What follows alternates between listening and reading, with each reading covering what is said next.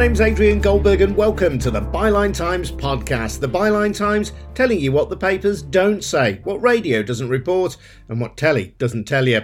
This week, Trump, Murdoch, Fox News, and the big lie. How a broadcaster got too close to a president, and which critics say helped foment the January the 6th insurrection that saw protesters attack the Capitol building at the heart of US government.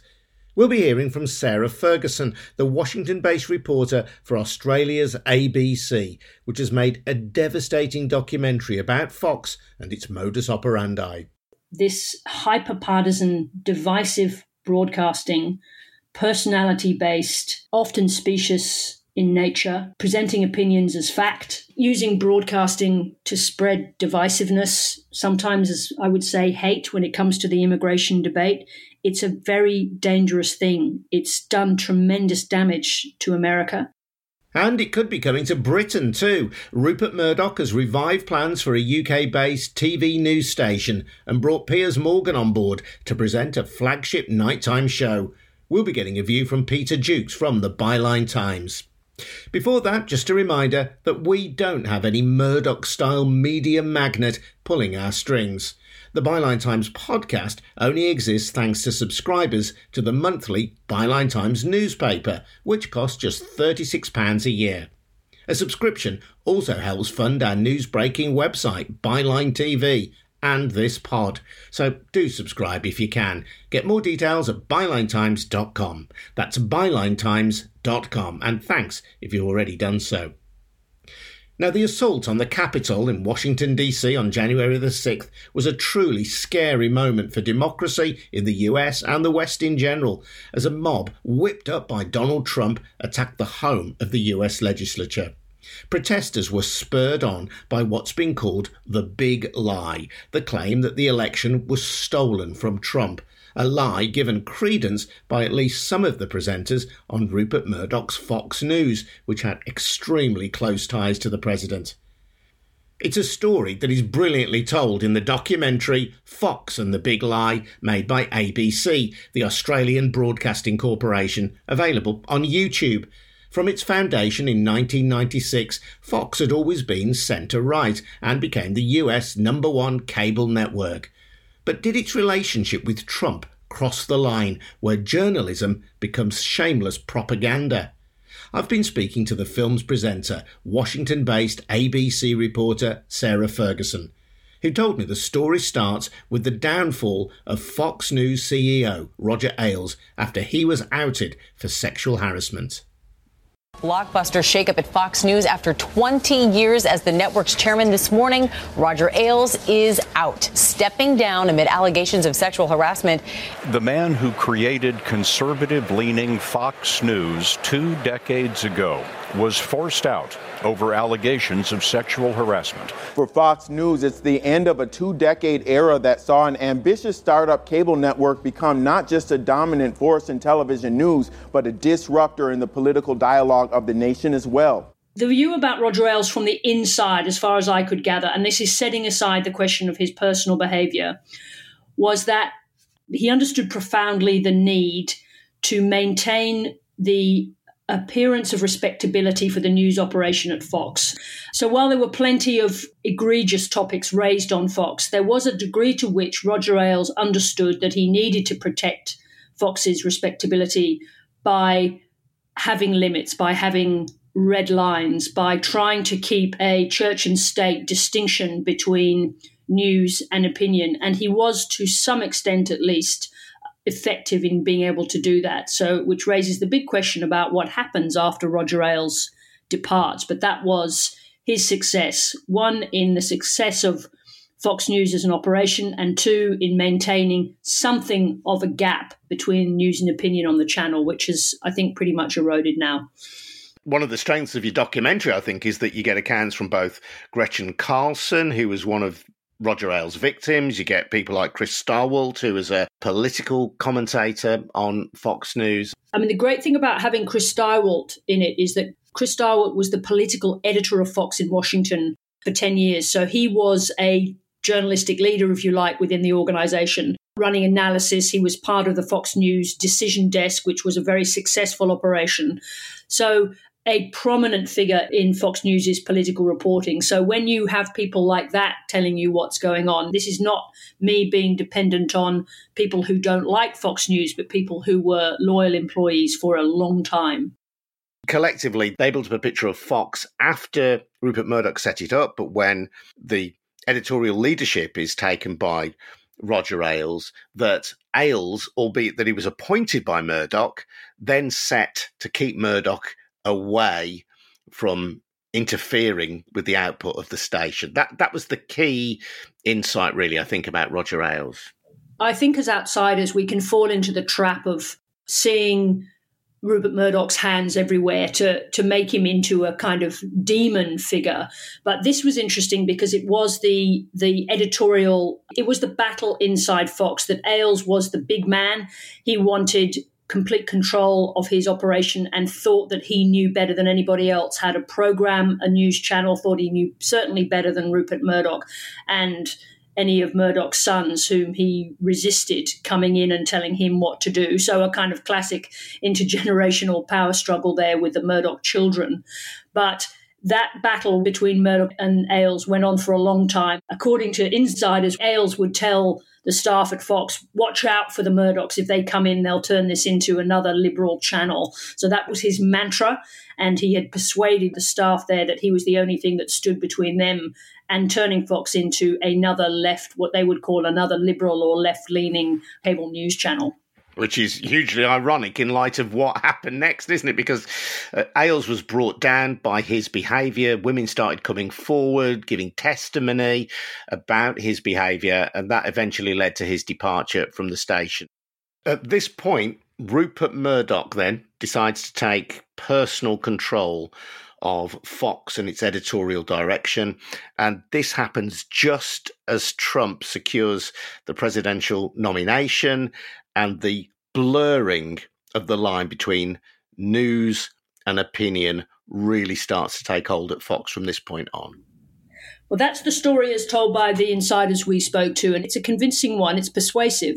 Roger Ailes is removed from Fox on the very day that Donald Trump takes the nomination. And I didn't know that before starting out to report on this particular story that the Fox team were at the convention center where Trump was going to be nominated and a you know a teleconference was set up in in a back room at the convention center in Cleveland. And the news was relayed to the staff that Ailes was out, a massive moment. That was the you know the biggest event in the history of Fox to that point at the moment that Donald Trump is about to come on stage in that extraordinary sort of TV inspired moment where he appears out of the clouds to accept the party's nomination. I humbly and gratefully accept your nomination for the presidency of the United States. You couldn't write it better. There isn't a group of writers, notwithstanding the brilliant success of the Succession series, who could have written a more perfect dramatic convergence than those two things happening at that time. And as you say, from that moment, there is, according to the people we spoke to, a shift in the editorial control that the opinion hosts, in particular, that is the very successful nighttime opinion hosts for Fox News and for the Fox Business Channel, really start to have more and more impunity for the way in which they run those shows. And I think this is the biggest challenge with Fox is that it's called Fox News, but so much of its successful output it was the evening period and then gradually it, it starts creeping back into the day that these are opinion hosts. They're not news programs but it's still called fox news and they're talking about news. And i find that blurring of line between news and opinion you know i'm a traditional journalist it troubles me very very much the fate, then, of Donald Trump, presidential hopeful, and Fox News, under the, as you understand it, editorial guidance of Rupert Murdoch, then are entwined, thoroughly entwined from then on in. Well, that's right. And Donald Trump, who believes that, as he goes on to say later on, that he becomes the golden goose for Fox, you know, their ratings go up, the Fox audience and the Trump audience converge in an extraordinary way. In fact, what we're now seeing in America is the degree to which that audience that Fox was part of building is actually out of Fox's control. It's almost out of control of the Republican Party. It's turned into a group of people. It's almost like Frankenstein's monster. Something has been unleashed here in the United States that's really dangerous. And it's why I'm talking to you and it's why I keep talking about this story because I have a feeling that people don't really grasp how dangerous the loosening of the bonds of democratic norms has been here. And that really happened. At, it's not that Fox created it, but Fox was a player in that as Donald Trump sought to take control of Fox News and to program it by tweet. The presenters at Fox, Sean Hannity in particular, Jeanine Pirro as well, uh, Lou Dobbs, they became, if you like, the Ur cabinet for Trump. He had his Fox cabinet. He was taking very regular advice from those presenters. And it's not a new thing to have newspapers or a journalistic output falling in with supporting, getting behind a political party or a leader. It's the degree to which they did it. And because of the amount of power that is concentrated in Washington, it's the effect that that can have. And I think that's the distinction that people made that Roger Ailes knew that while they are right of centre, they should not be all in for any person or any party. And in fact, Lachlan Murdoch said as much in a press conference, but that's what Fox became. It became Trump's channel. Mm. What was in it for Rupert Murdoch then, for his channel to be so closely aligned with one side of the US political divide? The two big magic things for anybody whose life has been about this the acquisition of more power and the acquisition of more money. So it was a massive rating success for Fox. The audience loved Trump. They tuned into Trump. They loved to see Trump phoning into their preferred presenters. Those presenters jockeyed with each other because there's always a human story on the other side as well. It's never monolithic, as we know. The presenters jockeyed with each other to get Trump on. The audience would get to see Trump on their program.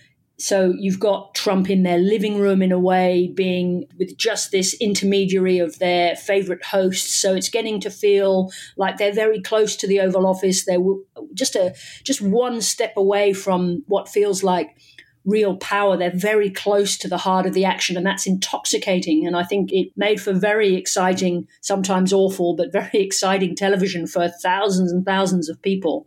So you've got that going on. But then Rupert Murdoch got out of this a very close relationship with Donald Trump. And the one thing that had eluded him, we know he was close to Tony Blair. We know he's had strong relations with Australian politicians, but he got to have very good access to an American president, you know, the ultimate power move on earth. I suppose you could say it would be having Xi Jinping's mobile phone number today, but um, that's probably a, a, way off for anybody in uh, in the West. Next to that, and certainly during that period, it gave Rupert Murdoch the ultimate thing, which is quick, immediate contact with Trump, and he used it, and he was in contact with Trump very regularly. And that puts him in a position of power that he hadn't been able to acquire up until that point. So, power and money, just like it always was.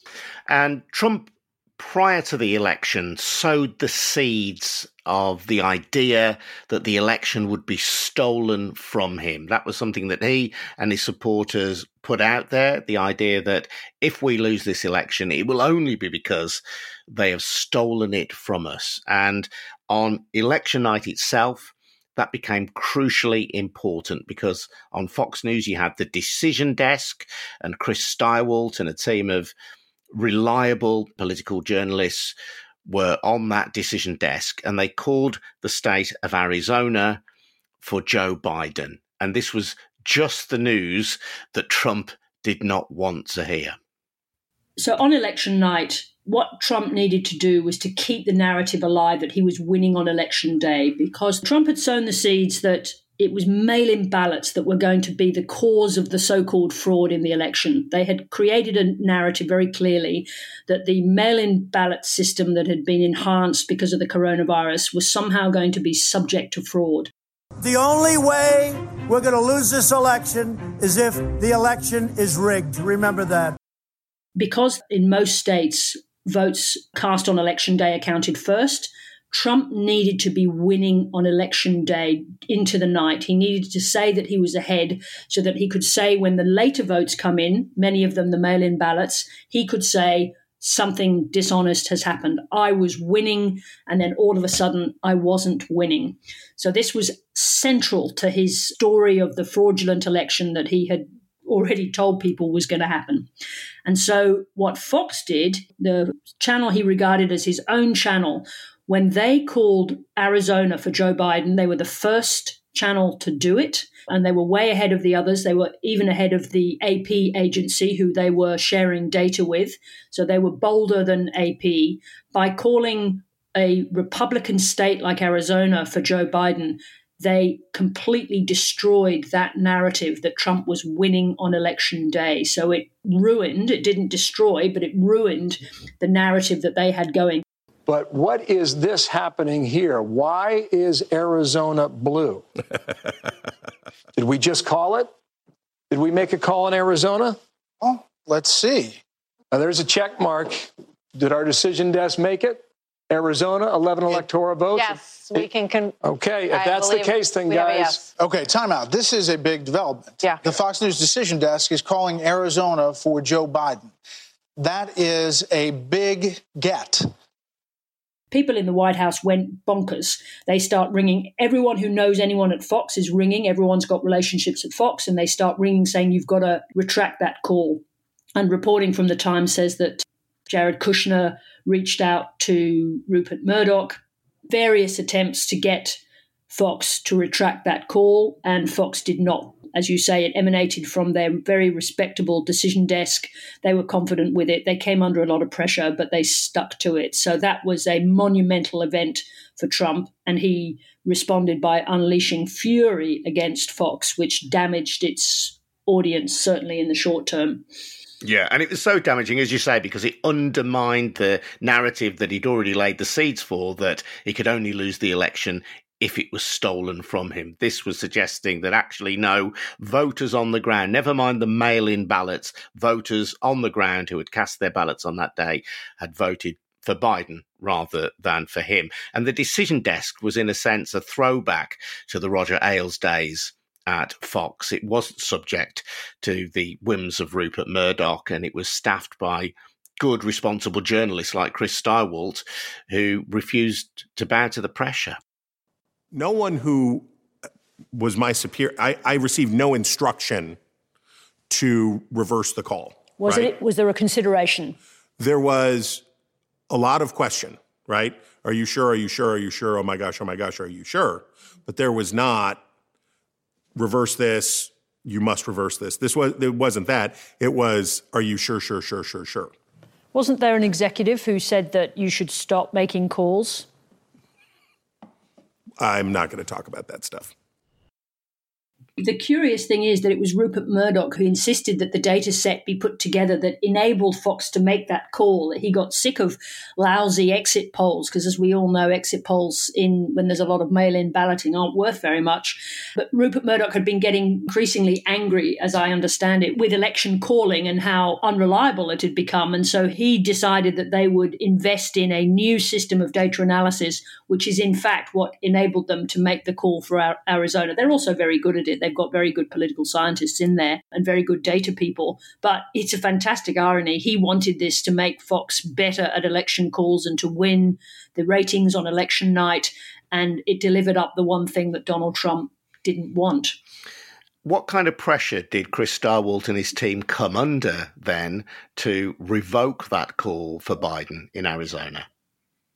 There was a lot of pressure. Now, as you know, this pressure can be enacted in different ways. It can be subtle. So I wasn't in the room for any of those meetings, and I spoke to as many people as I could who were. You don't say retract the call. I'm not saying nobody said it, but that's not how it went as I understand it. The way it was put to me by people who were in meetings at the time was like an accountant looking for a bad receipt they were looking for a respectable way to retract the call. So they were not prepared to retract the call without grounds because they knew that would bring opprobrium and mockery really on Fox News. So they were really stuck. So they were looking for some grounds, some way, something respectable, a set of numbers they could say was questionable, something to give them at least a kind of fig leaf of respectability to retract the call. But there was nothing because the call, of course, was right.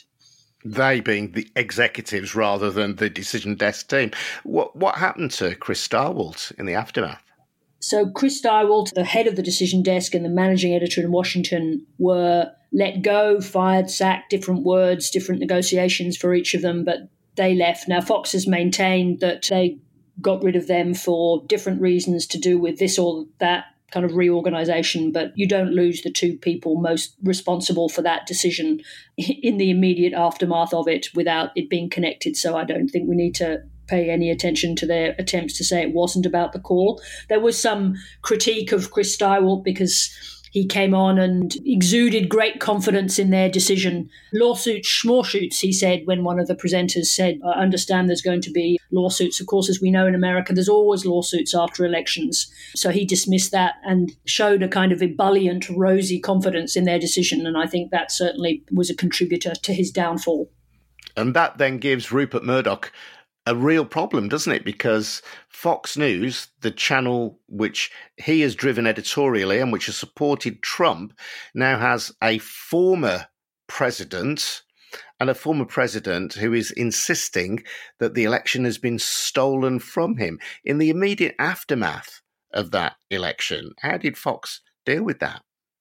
It went in many directions like a kind of crazed pinball machine. It didn't know what to do because, as Gretchen Carlson pointed out, there are these fringe far right operators in the US, Newsmax and OAN, who are all in for Trump in a way that Fox has never been. These are really extremist outlets who repeat any of the lies that Trump told about the election over and over and over again a number of Fox viewers started migrating to these other outlets. And indeed, I was at a Trump rally recently and talking to people on the bus on the way to the rally. It was clear that they still harbored resentment against Fox. So, as Gretchen Carlson said, that when one of these new fringe operators got close to Fox, nipping at its heels in the immediate aftermath of the election, that would have sent a tremendous tremor through Fox News, like all operations. But it's a commercial operation first and foremost. Remember that. This is a money making operation, a very successful money making operation. It's about money before it's about anything. Yes, the proximity to power is important, but money first. So the threat to the ratings was huge. But you've got within Fox, according to people who work there, is that opinion hosts and their programs operate like individual units. They have enormous power and they are difficult to control. They've created huge celebrities out of their top presenters and the top producers and presenters to a you know not completely but to a large degree try to run their own shows refusing to do what they're told. So there is some autonomy in those programs. It's not an easy thing to run, and you need a massive personality, a very strong editorial personality to control them. So in the aftermath, what happens is that the presenters, as always, as everywhere, competing with each other for viewers, some of them decide the best way to get back on top is to go all in for Trump and the big lie, which it became, begins to be called. As you know, it's a, a term that emanates from Nazi Germany. Hitler understood that it's much easier to be successful if you don't worry with small lies, tell a great big lie. That's the way to do it. And that's become the term in America for what Trump is still saying today about the election. And some of the presenters at Fox and the Fox Business Channel decided that they were all in for that. And so they gave airtime to Rudy Giuliani and Sidney Powell in particular to spread this completely crazed story about a cyber hack on the voting machines that had caused the election to go. It's crazy, it was nonsensical, and they allowed them on time after time after time to spread this crazy story with its kooky characters that would be funny if it wasn't pulling at the bonds that hold the American democratic system together. This whole fraud is an insult uh, against this uh, this country. And the company counting it is not Dominion. It's Smartmatic, which is a company that was founded in 2005 in Venezuela for the specific purpose of fixing elections. That's their expertise, how to fix elections and the president's lawyers alleging that American votes in a presidential election are actually counted in a foreign country. These are serious allegations. But the media has no interest in any of this. But you and I do, as we should. And of course, this fed in ultimately to the assault on the Capitol. And this is why this is so important. It isn't just about a TV station and a president and a row between the president and the owner of that TV station. This goes right to the heart of our respect for democracy. You can't overstate this. And I think it's important in Australia and it's important in the UK because you can see these strands, these ways of talking. Politics has always been a tough, brutal game in the UK, but I think you're starting to see an in, infection there, as we certainly are in Australia, of this hyper partisanship that has evolved in America. And what happened here, Fox was by no means the only player in this, and they were not the single cause of January the 6th. But by airing Rudy Giuliani and Sidney Powell's crazy conspiracy theories about this stolen election, they certainly contributed. They made it respectable. This was not an idea that was only existing in the fringes of the internet. Yes, January the 6th, the organization of January the 6th didn't happen, didn't have anything to do with Fox. Its organization was on new, more right wing platforms beyond Facebook and Twitter and into some of these new startups. But the idea the idea of January the 6th, those people came to Washington to stop the Congress from certifying the election result because they had come to believe that the election was stolen, and Fox played a role in legitimizing that idea. And that is very scary indeed. Where does Fox and Rupert Murdoch stand now? Important to remember that Rupert Murdoch handed over control to Suzanne Scott, who is currently the CEO. Lachlan Murdoch is in charge of the parent organization. And remember, James Murdoch actually left the family company. When he did so, he said it was to do with certain editorial differences. He didn't like the way Rupert Murdoch's corporation was talking about climate change in particular. And then, because he had left the company, that by then he made a, a more direct comment about January the sixth and the insidious forces that had been unleashed in America, which is what exactly what we're talking about after the election. And he criticised those outlets who had allowed that to happen, which of course includes his brother and his father's own company, Fox News. The two companies, the voting machine companies in the US, who had been accused of in- enabling this massive cyber attack that had stolen millions of votes from Donald Trump and given them to Joe Biden, those two companies started talking about legal action against Fox's presenters. And these cases are now trundling their way through the American system. Once Fox understood how much danger they were in, these are billion dollar lawsuits against Fox. They very quickly put up stories contradicting their own coverage and stopped talking about the big lie. So, right now, in the shadow of these massive lawsuits that are underway in America, Fox is not supporting the big lie. But at the same time, their coverage of the coronavirus, their coverage of immigration, their outrage factory continues to produce some of its worst material ever, actually, at the moment. So, although they've had to retreat from the big lie, they're still at that divisive form of broadcasting that I think causes a great deal of harm to America and to Americans. Donald Trump, one of the problems is the mainstream media in America has decided that they spent too much time on Trump, that they augmented his effect. The thing is, Trump is irresistible. People like to know with sometimes with horror, but they like to know what he's doing. The mainstream media has got itself into a tricky position because it thinks it did too much to give Trump too much time and too much of a platform. And so they are not talking as much about what he's doing now. But the Republican Party remains entirely in the grip of Donald Trump. It's a complicated relationship, and I'm not sure Fox has completely worked out where it's going to go. Trump has said he's going to take revenge on all of the Republicans who voted to impeach him, the, the small number. Tony Gonzalez, who was a candidate in Ohio, has withdrawn from that race, essentially ceding his seat to a Trump supporter called Max Miller. This is an indication of where the Republican Party is. You might not read about it every day, but the Republican Party remains the party of Trump.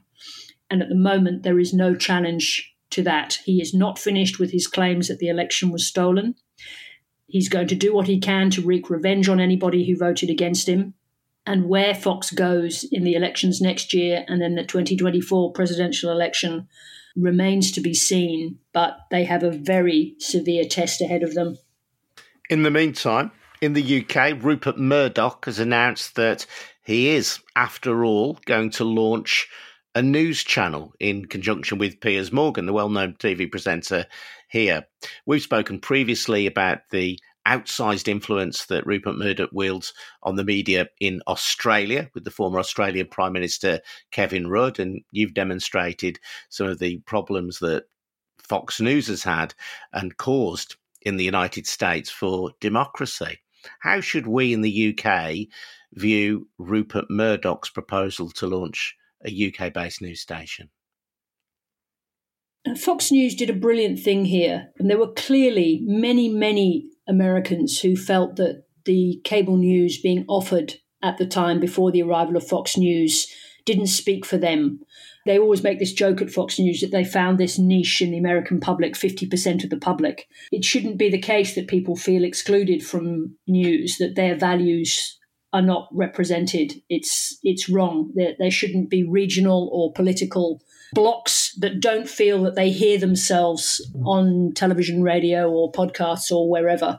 So let's remember that Fox did a good thing. It, it, brought people to watch the news, and there was a entirely respectable journalistic operation. There were good journalists at Fox doing good reporting. It's the opinion side of it that is completely out of hand. It's the same in Australia. We had Sky News, which had superb reporters, superb presenters, excellent political coverage, some of our very best journalists. And then we have something called Sky After Dark, which is modeled on Fox it's opinionated, bloviating, divisive broadcasting. So if it's a legitimate news service like Sky was in Australia, it's no problem. But it's the Sky After Dark model that we all have to be afraid of. This hyper partisan, divisive broadcasting, personality based, often specious in nature, presenting opinions as fact, using broadcasting to spread divisiveness, sometimes as I would say hate when it comes to the immigration debate. It's a very dangerous thing. It's done tremendous damage to America. It's hurting Australia. There is plenty of room for right wing views expressed properly, journalism conducted respectably without going down the path of the Fox Opinion hosts. God help you if it takes off. It can't help Britain already going through a terrible period of divisiveness. It seems from the outside like it's getting worse. I mean, I lived in the UK. Particularly during the Thatcher prime ministership, I know politics in, in the UK quite well. There's a lot to be afraid of if this is going to follow the path of Fox and Sky After Dark. Sarah Ferguson, and I really would encourage you to check out both parts of ABC's Fox and the Big Lie, which is available on YouTube. The two election counting companies mentioned in the documentary, Smartmatic and Dominion, are now suing Fox for a combined total of $4.3 billion. Fox News has said the ABC documentary amounts to a gross distortion of truth, has denied any responsibility for the January the 6th riots, and claims that Four Corners ignored Donald Trump's criticism of Fox News coverage of the election. So, what are the prospects for Murdoch's proposed Talk TV channel, which has hired Piers Morgan as a key presenter and which will rival GB News for right wing commentary in the UK? Peter Jukes is co founder and executive editor of Byline Times. What does he think we can expect? Well, we can expect more culture wars. Clearly, Morgan is slightly different from, for example, your average GB News presenter now, and that he does take counterintuitive steps. Famously, when he was on CNN about gun you know, gun control, he was very for gun control and very vocal in opposition to, you know, the misuse of the Second Amendment. Back in the days when he was overall editor of the Mirror Group, he, um, you know, took a stance against the Iraq War, got into a bit of problems because he had a fake front page showing abuse of Iraqi prisoners. But again, that's not in the classic line of Murdoch, either of those positions. And just a third sort of point of comparison is his stance during the coronavirus. Now, I'll explain to you why I have many issues with Piers Morgan's past, but certainly during most of 2020 on the breakfast show he was on, he had a very critical and powerful stance holding ministers to account over their handling, British government's handling of the coronavirus, which, you know, were, which were true and fair and accurate. So he's a bit of a maverick figure, but not as maverick as we think. Because I don't know how many people know Piers Morgan's history, but it basically he created celebrity journalism in the UK. He helped to found, I think he started off the Sun column, Bizarre. And he'd spend his life going to all these bars and trying to befriend people and betraying them by writing articles from them. And from that, got to very young to become editor of the News of the World, where a certain Rebekah Wade, as she was then now, Rebekah Brooks, was a junior, well, actually a junior editor at that point, and they got on famously. And his successor in The Sun as head of the Bizarre column was Andy Coulson.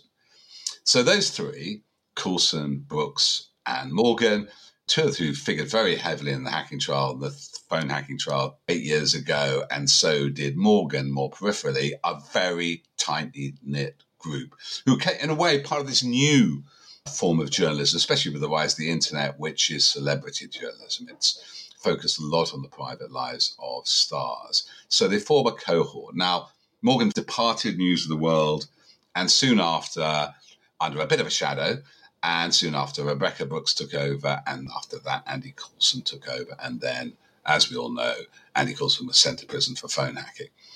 That's a new generation. And I think Murdoch is looking for both you know, the kind of TV, reportedly, according to Enders Analysis, he wants to watch, where he's in Henley at the moment for his 90th birthday party, a bit late celebrated because of the lockdown. But also, I think he's looking to a successor generation. You know, who's going to, at least in the UK, take over these famous properties of News UK? I would suggest, though, that it won't be a facsimile of Fox News, not least because of Britain's broadcasting regulations, which will prevent that kind of blurring of opinion and fact, which clearly happened under Murdoch's helmsmanship at Fox. We have that rule, but Ofcom is more uh, honoured in the breach than the observance at the moment. There is a concerted attempt to let's say, neuter or defang Ofcom, which is one of the best regulators in the world, admired globally for the way it manages to steer a path between free expression and factuality. I mean, you know, as you know, uh, if your listeners don't know, there has been a repeated attempts to install Paul Dacre former rather foul-mouthed editor of the Mail as head of Ofcom, a man who's often criticised regulation, berated the BBC, and for whatever his strengths or weaknesses, is not impartial. So I'd be wary of relying on Ofcom under the current government and its system of, I'd say, crony appointments to things like the Charities Commission. And to a lot of these regulators, they are their independence is being undermined. And this may be a strategic plan. We know that several, you know, conservative lords were investors or shareholders in GB News. GB News pushed the boundary. But maybe, Adrian, you know more about this. The thing GB News, uh, this kind of a slight misnomer because it's mainly owned overseas and half its directors don't live in the UK, but the news bit of it, you can get around the sort of impartiality rule if you don't declare, if you declare actually you're an opinion channel. So it'll be very interesting to see how they negotiate that. Now, Ofcom did investigate Morgan's comments about mental health and Meghan Markle. And they came to the conclusion that in the balance of the program where Piers Morgan was attacking a member of our royal family, that the other commentators defending her or defending the mental health issues she faced balanced it all out. So the Ofcom did intervene on that. They are still keeping an eye on things. Maybe you know that you're right. Maybe there is a break there, but they are pushing it all the time. They want to break it.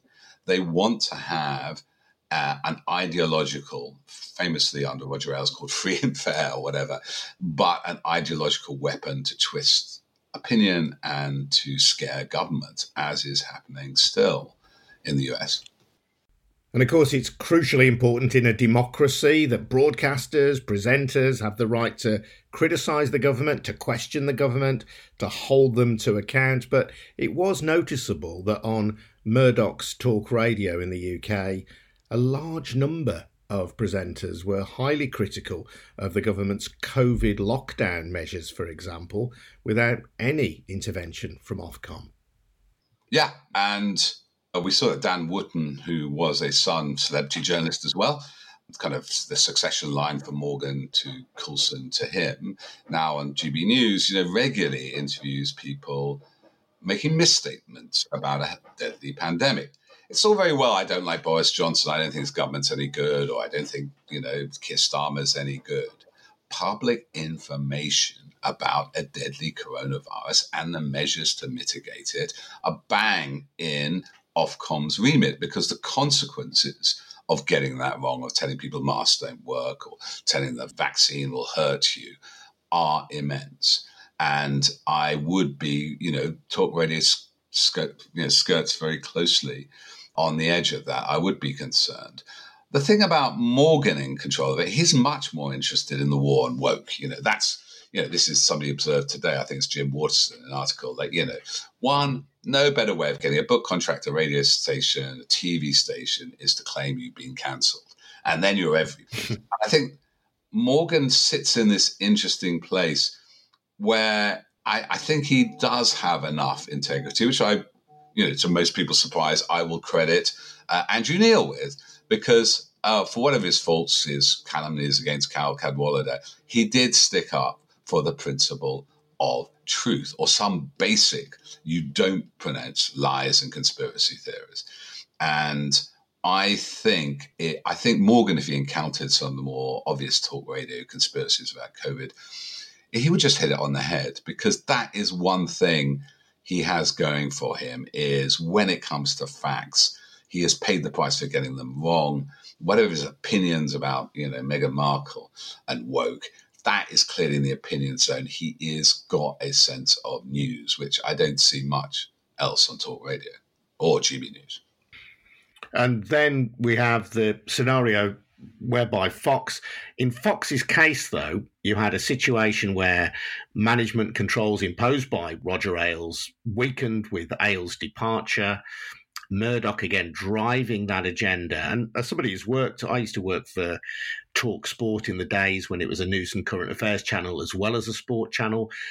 The influence doesn't come directly. Rupert Murdoch isn't on the phone talking to producers. It's about producers and editors understanding what the drift of the station would be. And I was allowed doing a nighttime program to be quite progressive, uh, quite left wing by the standards of the station, as indeed were people like George Galloway. But the overall trend of the station was set, the tone of the station was set by Murdoch's politics. So we may not quite have a, a Fox News situation on our hands with Murdoch's news station, but Piers Morgan is intelligent enough to know that that will be expected to be the drift of Murdoch's new station, which he is the face of. Yes, and let's not forget one of the biggest threats to democracy, and I'm reading the book Peril by Woodward and Costa at the moment, was Donald Trump, and Piers Morgan was a big supporter of Donald Trump until that last moment. You're dead right about this censorship. I've appeared at Talk Radio talking about the Daniel Morgan murder, which does not bode well for the Murdoch empire. But that is irrelevant. I mean, the Times is the model of this, and Times Radio is apparently doing quite well. Much more subtle than that. That what, you know, commentators, feature writers, occasional news items allowed to write whatever they want to prove the independence, so that when an election comes or a war comes, they all toe the line. There is no possibility of dissent. Of 140 Murdoch newspaper puppeteers in 2003, when the Iraq invasion was in, in its offing, one dissented from the Iraq invasion. And that internal control, which is enforced when it comes to elections, when it comes to the news pages. The Times is quite liberal and moderate in comment on news and its treatment of Muslims it's pretty much in that hard right wing zone. And so it is, uh, there is still always underneath the velvet glove the iron fist. But Having said that, if this is Murdoch's future, he is 90. He is not immortal, and I wish him no ill, but his faculties are not going to be as sharp as they were forever. And I think looking at Rebekah Brooks's moves, particularly with talk radio and things like that, even the Sun toning down some of its more extreme coverage. I think, as you say, they want to more, move more, slightly more into the right wing mainstream. And there is not, I think, the same gun toting, Bible belt, God fearing, Confederate anti state feeling in the UK, which there is in the US, which Fox has capitalized on. I don't think you'll ever get to the point where we were with the Sun in the 1990s, the election of John Major, Kinnock losing surprisingly at the last minute, the 1992 elections, we could say the Sun what won it, or Talk Radio what won it. Having lost Sky, having lost the initial bid because of phone hacking, or having withdrawn and sold it to Comcast, the rest of the 21st Century Fox to Disney, I think it's worrying. It's more potential toxicity and lack of balance and accuracy in the public sphere. But it doesn't compare to the Sun in the 80s and 90s. He'll never have that power, I don't think, over British politics again. Peter Jukes. And if you do want to comment on that story, do get in touch. You can email goldbergradio at gmail.com or join the conversation at Byline Times Pod on Twitter. We've also got Byline Radio coming soon. More details in the next few weeks. I'm Adrian Goldberg. This has been the Byline Times podcast, funded by subscriptions to the Byline Times. Get more details at bylinetimes.com. Thanks for listening. See you next week.